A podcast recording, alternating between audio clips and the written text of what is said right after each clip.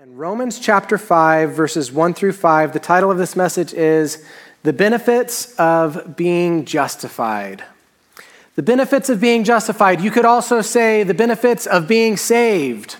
What are the benefits of your salvation? And what we're going to see in this passage is five different things peace with God, access to God, joy in the hope of future glory joy through trials, and the love of God poured out in our hearts. These things, before I even read this passage, if you have come to faith in Jesus and you are justified, they are yours. They belong to you. This is the work of the Lord in your life, and let's walk in a fuller and deeper realization of these truths. Let me read this passage to you, starting here in verse 1. He says, Therefore, Having been justified by faith, we have peace with God through our Lord Jesus Christ, through whom also we have access by faith into this grace in which we stand, and rejoice in the hope of the glory of God.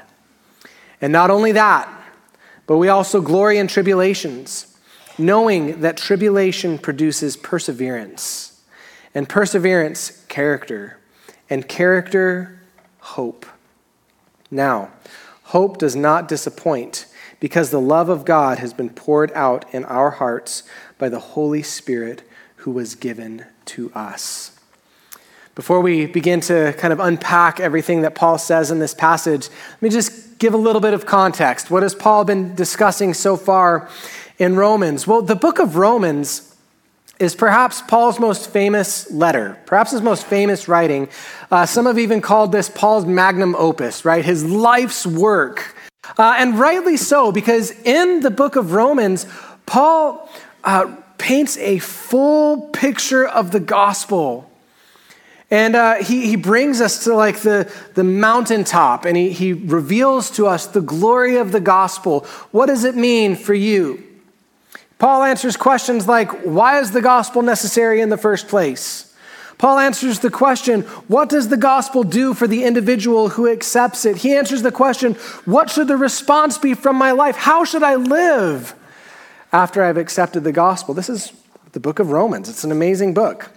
Um, Paul spends almost the first three chapters discussing the question, why is the gospel necessary? Why is the gospel necessary? And uh, what you see in those first three verses is Paul paints a really terrible picture of mankind. Before Paul gets to the gospel, what we would call the good news, Paul gives some really, really, really bad news, terrible news. In fact, what's the news? The news is that we each are sinners. We've sinned against a holy, living God.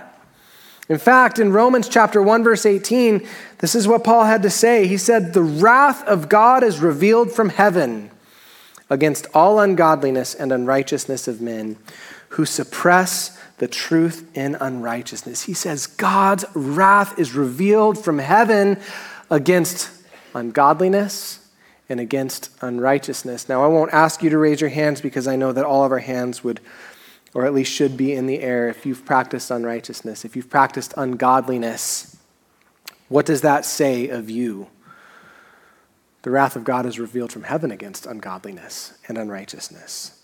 And so, Paul, the first three chapters, he paints this really, really bad picture. He gives the bad news first. But what's the good news? Well, the good news is this the good news is that you have a God that loves you. The good news is that you have a God who is compassionate, who looked upon your state as a sinner, one who was previously his enemy and under his wrath. And what did he do? Well, he wasn't content to just leave you in that state, so he sent Jesus to the earth to be the sacrifice for your sins. That as Jesus was hanging on the cross, he took your sin and my sin upon his shoulders, and God punished him in your place. The wrath of God revealed from heaven against all ungodliness and unrighteousness was poured out upon Jesus. There's a verse in 2 Corinthians chapter 5 verse 21 that tells us that he made him who knew no sin to be sin for us that we might become the righteousness of God in him. He made him who knew no sin. Jesus was not a sinner. Jesus was perfect. He was, as we just sung about, holy in everything he did. He made him who knew no sin, not just to carry my sin, but to be my sin. He became my sin. And so think about your life. Think about the, the thing that you're ashamed of most. You're like, I can't believe I would do something like that. That, that you often wonder, like, how could the Lord forgive me for that? Jesus became that sin. He became that sin. Not only did he become that sin, but he was punished for it. He faced the full force of God's fiery indignation and wrath against sin for you and for me. To what end? For what purpose? That we might become the righteousness of God. That's the good news. The good news is that God didn't leave humanity in a state before him, one of wrath. No, no, no. He sent Jesus to be the sacrifice for our sins. And as you move into chapter 3, verses 23 and 24, Paul introduces one of the major themes of Romans and something that we'll be deeply concerned about in our uh, study this morning. And th- this is the teaching of justification. Justification, verse 23 and 24 of Romans 3, he says, For all have sinned and fall short of the glory of God, being freely justified, or being justified freely by his grace through the redemption that is in Christ Jesus. He says that we have been justified freely by his grace. What does the word justification mean? What does it mean to be justified? Well, this was a legal term. And so imagine with me, uh, you're in a first century courtroom, and there's a judge, and there's somebody standing on trial, and the judge is about to give his ruling. Uh, and he looks at this person. The judge would say one of two words. He would either look at this person and say, condemned, meaning you are guilty and you are deserving of punishment. So, whatever that would be, jail or sometimes execution or whatever. Or he would look at them and say, What? Justified. Justified. Justified. Meaning, I'm declaring you as one who is innocent, free of all of the charges that were previously bought, brought against you. Now, as believers, listen, we have walked in sin. We are certainly the guilty party, and yet God can declare you as one who is justified because Jesus took your place. Jesus took your place. To be justified, it literally means to be declared innocent. And this is something that you need to accept as a gift. He says, being justified freely by his grace. Other translations put it justified as a gift. Well, how do you get a gift? You, you have to receive it, right? You have to take it unto yourself. So we just celebrated Christmas, didn't we? And uh, we put, you know, presents around the tree. And I'm sure many of you parents were so excited for your kids that they could open up presents around the Christmas tree and just, just so excited. But in order for whatever's in those boxes to become theirs, they have to receive it unto themselves. And so, what would it be like if your little six year old said, oh, I don't think there's anything in those boxes. It's just an empty box. I'm not even going to waste my time opening that gift. Okay, well, the gift is there, it's ready for them but they wouldn't be accepting it. With any gift, you have to receive it. And same is true with this free gift of salvation, justification, to be declared innocent. It's a gift. You have to receive it. How do you receive it? With the hands of faith. Calling out upon the Lord and saying, I believe that this is true. I believe it's true. I know I'm a sinner. I know I've fallen short. I know I'm in need of cleansing. I need to be justified and I accept this as a gift, believing. Let me just speak a moment. Maybe you're here this morning and you've never done that. Maybe you've heard the message of salvation a hundred times, but you're realizing in this moment, I don't think I've ever actually accepted it. What's stopping you? What's stopping you? Come to faith in Jesus. Accept the free gift of salvation. It's there, it's waiting for you. He wants you to open it, He wants you to receive it. And all you need to do is reach out by faith and accept it. And so, Paul, in chapter 5, verses 1 through 5, begins to speak about these different benefits or blessings that we have as a result of being justified. And the first one that we see is here in verse 1. He says that we have peace with God. Therefore, having been justified by faith, we have peace with God through our Lord Jesus Christ. If you've come to faith in Jesus, you've been one who accepted the gift, you have peace with God. This isn't something that you have to like look forward to one day. Well, well, at a later date, I'll have peace. No, if you've come to faith in Christ, you've accepted the gift, you have peace with God. Now, before you were in Christ, couldn't say that. If you're here this morning and you've not accepted Jesus as your Lord and Savior, we can't say that about you. What is the state for you? Enmity with God, actually. Right. Enmity with God. Uh, you, you can expect wrath from God, in fact. And I don't say this lightly, and I don't say this to offend anyone, but this is the truth of God's word. The only way to have peace with God is that you might be justified by accepting the free gift of salvation. That you might be justified by Him. Peace with God. I think that many of us as believers, this is a truth that we need to hear over and over and over and over again. You have peace with God. In other words, if you've been justified, He's not mad at you, He's not disappointed in you. He's not coming at you with the list of works that you have to do in order to be made righteous before Him. No, instead, He sees the righteousness of Christ. Just as much as Jesus was on the cross and he saw all of your sinfulness, he looks at you and he sees the holy, righteous, spotless, sinless life of Jesus Christ. Jesus took my sin and now I get to take his righteousness and you have peace with God as a result of it. Enjoy the fact that you have peace. Enjoy it.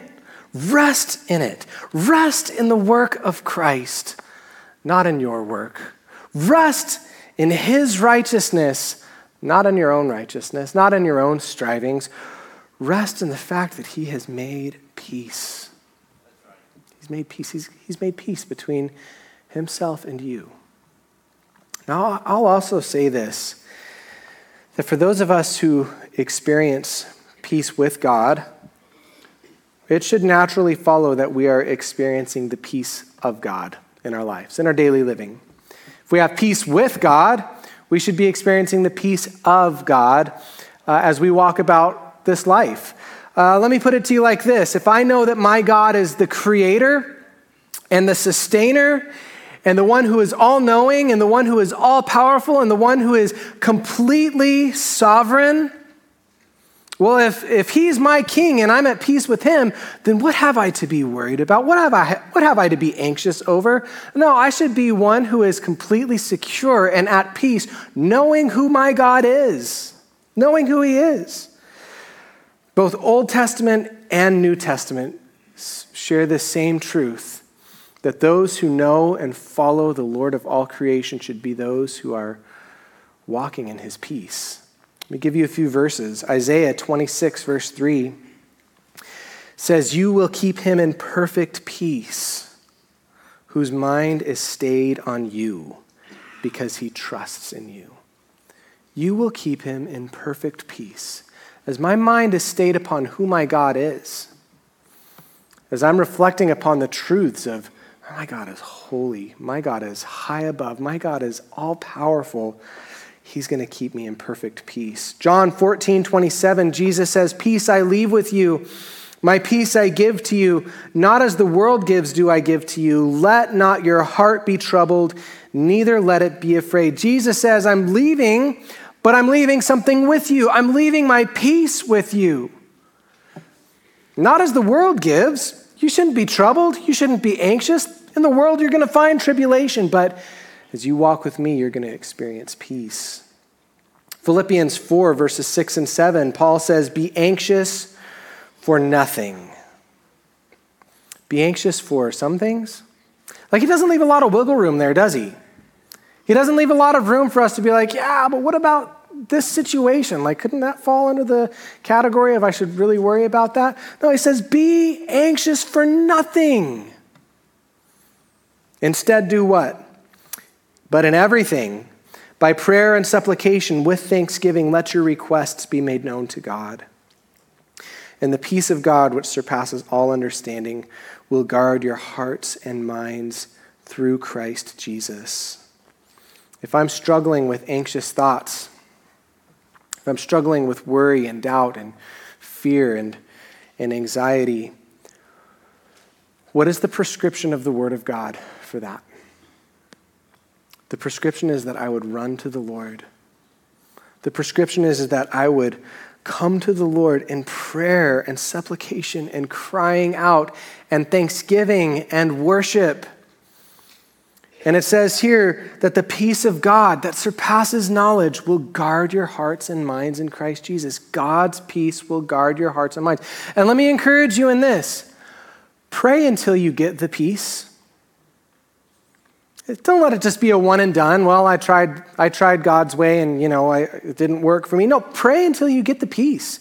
In Luke chapter 18, verse 1, Jesus spoke a parable about prayer, and I'm not going to get into the parable, but it's prefaced by this statement. It says something along the lines of Jesus spoke this parable that his followers might learn to always pray and not lose heart.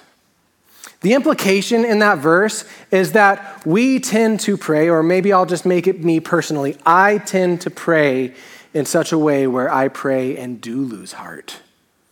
No, don't stop praying. Keep running to the Lord. Pray until you get the peace. Don't stop. Don't stop. Lastly, Colossians 3:15 it tells us that we ought to let the peace of God rule in your hearts to which you are also called in one body, and be thankful. Let God's peace rule you. Let it rule you. Over and over throughout Scripture, we're told that we can have peace and that we should have peace, both peace with God and peace from God, because if He is my King and He is my God, what have I to worry about? He's in control, He's over all. The Lord exhorts us in Psalm 46, verse 10, very famous passage, probably some of our favorite verses here. But the Lord says to be still and know that I am God. Be still. Uh, we all know that passage. Maybe, probably many of us do. That verse was like just opened up and shown to me in a whole new light when I read it in a different translation. This is how the New American Standard Bible translates that verse. It says, Cease striving and know that I am God.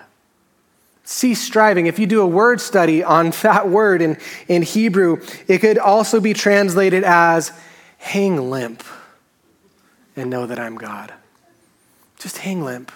What's the implication? The implication is that I'm not striving, I'm not tensing myself up, I'm not worrying about, I'm just, I'm just hanging limp in the presence of the Lord as I understand who my God and my King is. He, he says, Be still, cease striving, hang limp, know who I am. And so if you don't have that peace, you keep going back to the Lord until you get the peace because this is a promise from Scripture. He wants you to have the peace.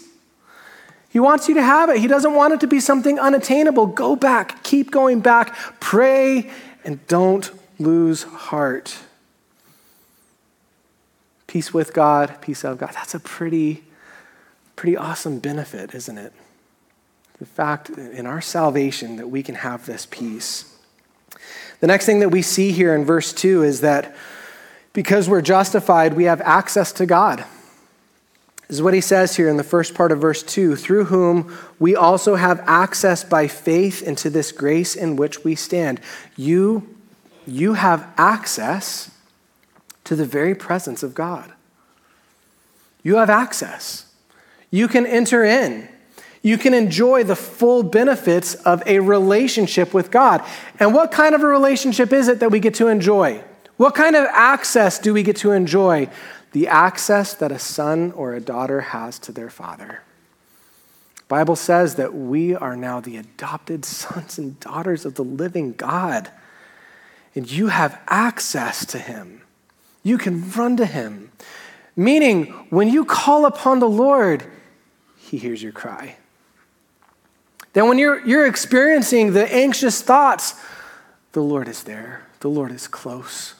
The Lord is concerned. The Lord cares. The Lord sees just like, like a tender, loving father sees his baby girl, sees his precious son. You have access in that way. We're called to draw near and to take full advantage of the access that we have. Let me just say to the Jewish person who is reading this, that would have been a revolutionary thought.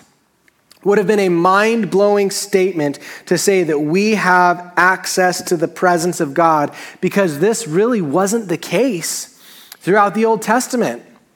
In the Old Testament, it's as if the Lord had to continually say, You can come this far, but you can't come any farther than that. Think about Moses and the burning bush. So, Moses, one of the, the heroes of the faith, his first encounter with Yahweh, uh, he sees a bush that is burning, but it's not being overtaken by the flames, and he's like, I need to go check that out. And so he goes to this burning bush, and the Lord speaks to Moses from the burning bush, and he says, Stop. Don't come any further, because you're standing on holy ground. Think about later, the Israelites on Mount Sinai, when the Lord was giving the law, the Lord said, Hey, Moses, you're the only one allowed on this mountain. No one else. No one else can step foot on this mountain. And if they do, they need to die. Think about the way, even the, the structure of the temple it was set up with a series of walls separating out different kinds of people. There was a wall separating the Gentiles. There was a wall separating the regular Jews from the priests. There was, there was a veil in the temple, a, a, a big curtain, essentially, that separated the holy place where normal priests could go in and, and, minister from the most holy place where the Ark of the Covenant was, where only one person, one time a year, could enter into that place. And even for that guy, the Lord said, You can only do it once a year, and you need to come in in this particular manner, dressed in this particular way, consecrated like this, lest you die. And so the message of the whole Old Testament is you can come this far and no further. And yet, what do we see in the New Testament? What do we see? Oh, things have changed because as Jesus was hanging on the cross, this is what we read in Matthew 27, verses 50 and 51. It says, And Jesus cried out again with a loud voice. He yielded up his spirit.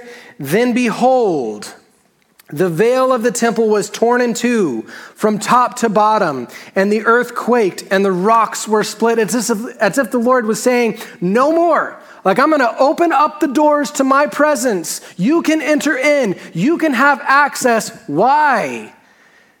Because the sin problem has been dealt with. Because for those who call upon the Lord, who come to Jesus in faith and accept the free gift of salvation, will be declared innocent, justified. You will receive the righteousness of Christ. You have as much access to the throne of God because, as Jesus, because you've received the righteousness of Christ. That is amazing. Man, we need to take full advantage of what the Lord has purchased for us. It says there in verse 2 we have access by faith into this grace in which we stand. It's not by my works, it's not by my keeping the law or my own striving. It's His work. It's what Jesus did. He purchased it for us, and we're told over and over and over enjoy it. Go there. Hebrews 4:16 he says therefore let us come boldly to the throne of grace that we may obtain mercy and help in time of need. Come there. Go to the throne of grace. In Hebrews 10 19, he says, Therefore, brethren, having boldness to enter the holiest, that is that most holy place where the presence of God resides, having boldness to enter the holiest by the blood of Jesus, you can have confident access to the very presence of God because you are now a son, you are now a daughter and that when you speak, you have his full attention. Let's take advantage. Let's keep going there. Let's keep going there. You have access to the Lord. We have peace. We have access. In verse 2b, he tells us that because we're justified, we rejoice in future glory. He says, and we rejoice in the hope of the glory of God. We rejoice in the hope of the glory of God. What's that? That one day we'll be standing with the Lord face to face. We'll be standing in all of his glory. Uh, and this will be the blessed state that we have, not just for a lifetime, but for all of eternity. We're going to be with the Lord in his glory. And, and mysteriously, the Bible declares, the New Testament says that he is going to glorify us with Christ. What does that mean? I don't know, but I can tell you this we're not going to be disappointed. In fact, we're going to be really, really happy with our state in eternity. And it's something that Paul says this, is, this causes us to rejoice. That as we walk through this life and as we face difficulties and trials, which we'll talk about here in the next verse, that we would rejoice knowing that we're going to be with him in heaven. We rejoice in the hope of the glory of God. I would encourage you to be more heavenly minded, to get your eyes off of what's taking place on this plane, right? And get your eyes onto heaven because here's the reality the sum total of your existence is not just this life in the here and now. There's a greater glory awaiting you. And are you expectant? Are you excited? Are you rejoicing that that day will soon come? that we'll be with the Lord in all of his glory.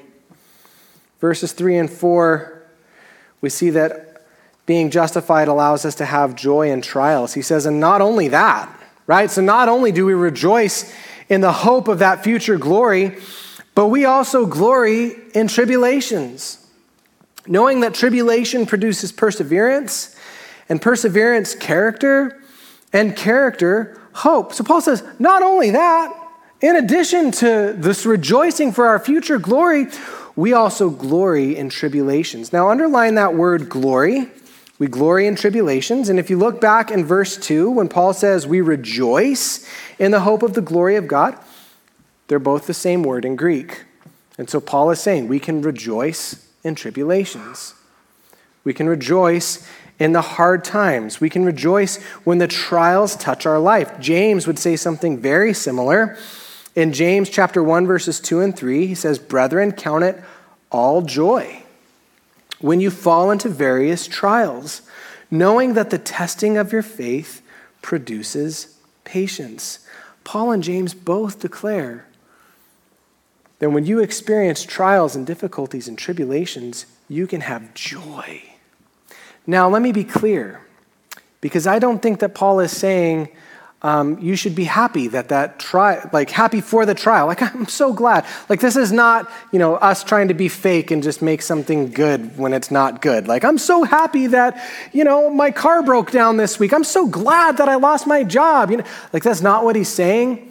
What he is saying, though, is that you can rejoice in knowing that the Lord is at work in your life through that trial right now, today. The Lord is at work. He's not leaving you alone. He's working, He's producing things in you the perseverance and character and hope. You know, often when we face a trial, again, I'll just speak for myself. My first inclination is, Lord, please remove me from this trial. I don't want to be in it. Do you know what I found though? I found that for my life personally, the Lord doesn't often just immediately remove me from the trial. What does He do? He sees me through it. He sees me through it. I'm reminded of the apostle Paul actually in 2 Corinthians chapter 12. He speaks of a thorn in the flesh.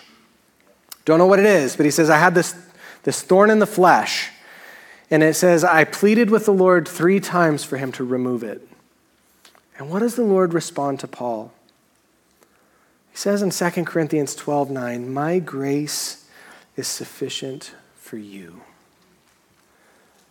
For my strength is made perfect in weakness.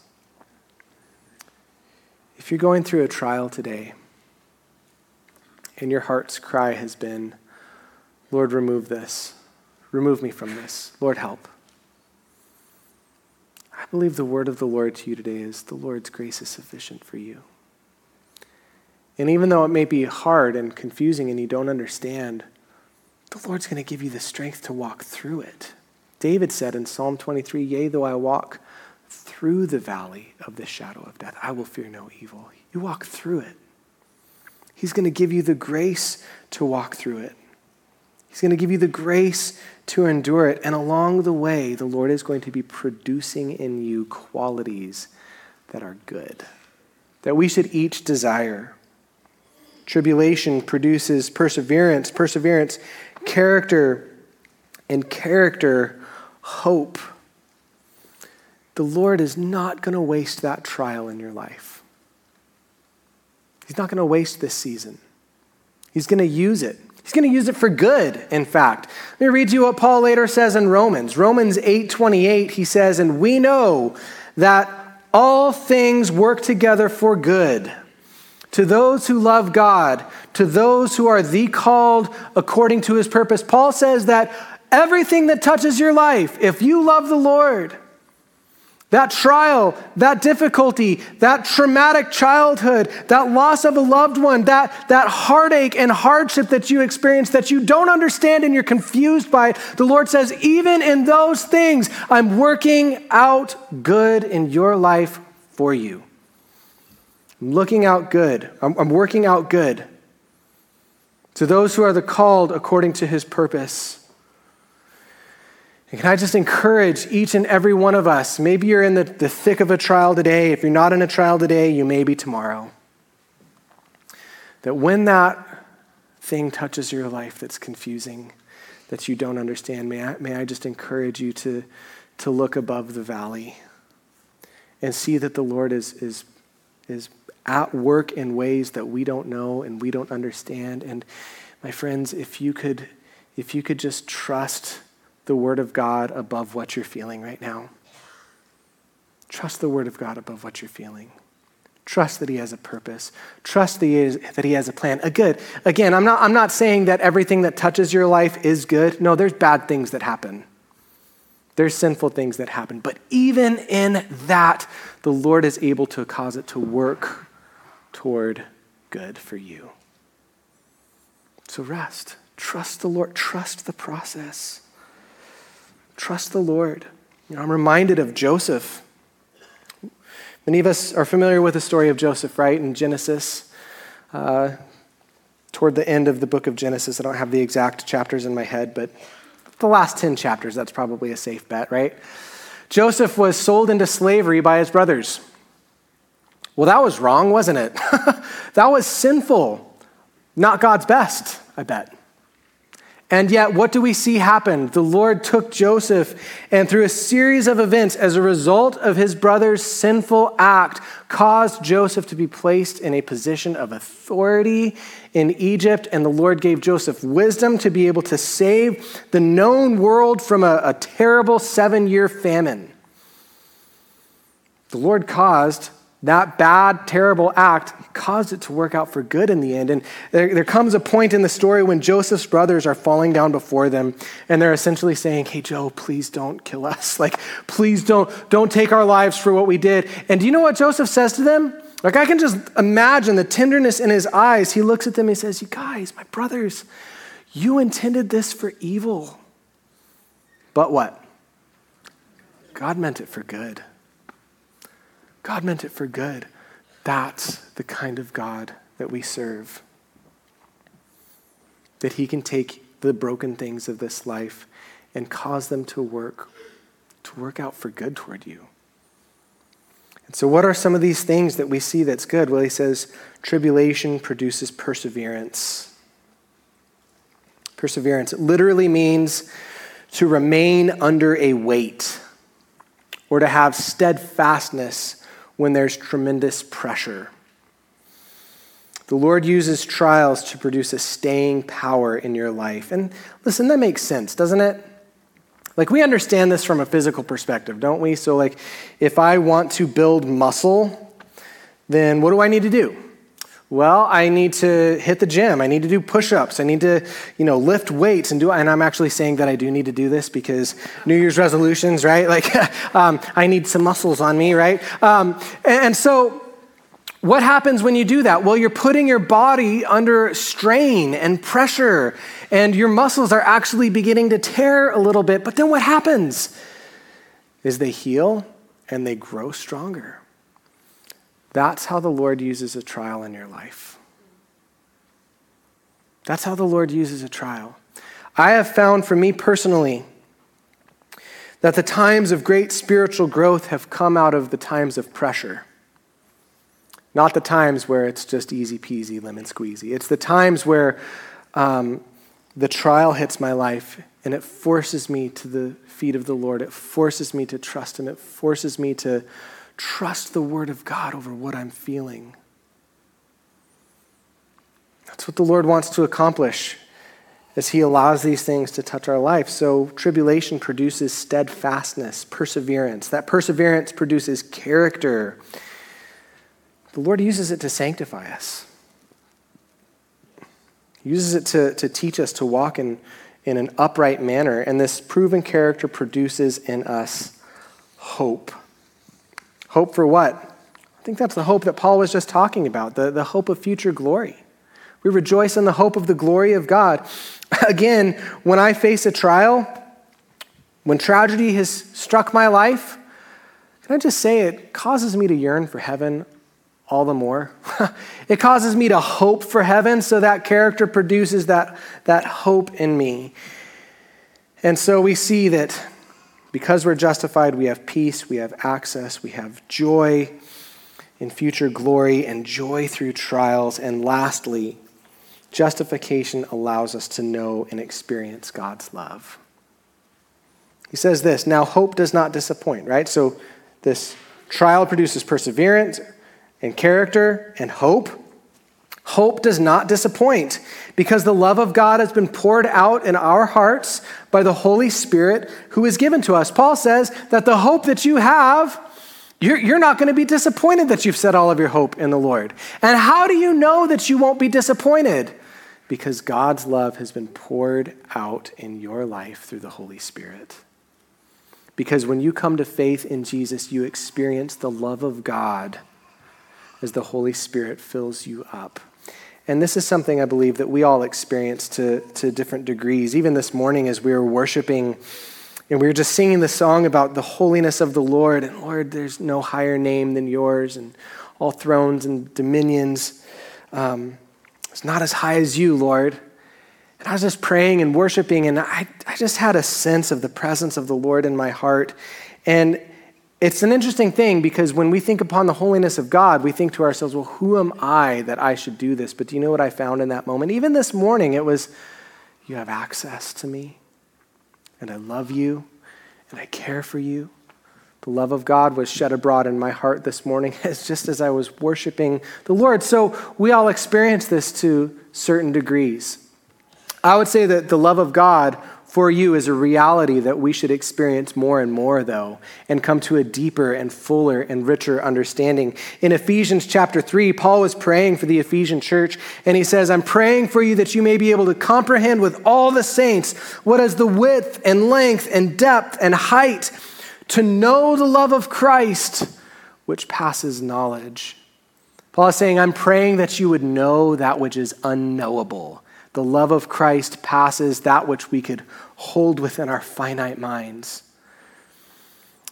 And maybe you're a person who's just been wondering like, does the Lord even love me? Does the Lord even care? Pray and don't lose heart. Keep running back to your Father Keep taking full advantage of the access that you have before the throne of God. Be filled with the Spirit and let His love be poured out into your heart. Lord, we love you. Thank you so much that, Lord, even though you are high and lifted up and, and you are holy and you are over all, Lord, and there is none like you, that you would look upon me and, and have a heart to save me That you would look upon me with a heart of compassion and love and tenderness, Lord. Thank you that your love moved you to action in sending Jesus to be the sacrifice for my sins. Lord, I love you. Thank you, Lord. Just give you a moment here to respond to the Lord. I would first just want to maybe speak to the person who's never accepted Christ as their Savior. You haven't accepted the gift. And what's stopping you? You have a Creator that loves you and has gone to the farthest extent to make sure that you could be saved, that you could be forgiven. So, what do you need to do in this moment? Well, you just confess to the Lord Lord, I know I'm a sinner. I know I'm in need of saving, and I believe that Jesus can do exactly that. The Bible tells us that when we call on the name of the Lord, we will not be put to shame. So when you call upon the name of the Lord this morning, He's not going to reject you, He's going to accept you. And at that moment where you accept the Lord and He accepts you, do you know what you'll have? Peace with God, peace of God, access to His throne, joy in the hope of future glory, joy in the midst of trials, and the love of God will be shed abroad in your heart. Come to faith in Christ right now. Don't wait for a more opportune time or a day that's more convenient. Now is the time. Maybe you know the love of Christ and you've come to faith, and yet you just really struggle with this idea of peace because worry plagues you. Pray and don't lose heart. Keep running to the Lord. Allow His peace to flood you. Maybe you're in the midst of that trial and it's just been sucking the life out of you and you don't have joy. Keep running to the Lord. Get your eyes above the valley onto the Lord. Trust the Word of God more than what you're feeling in this moment and trust that He's at work. Oh Lord, we pray that your love would be poured out into our hearts more and more give you a moment here to respond to the Lord.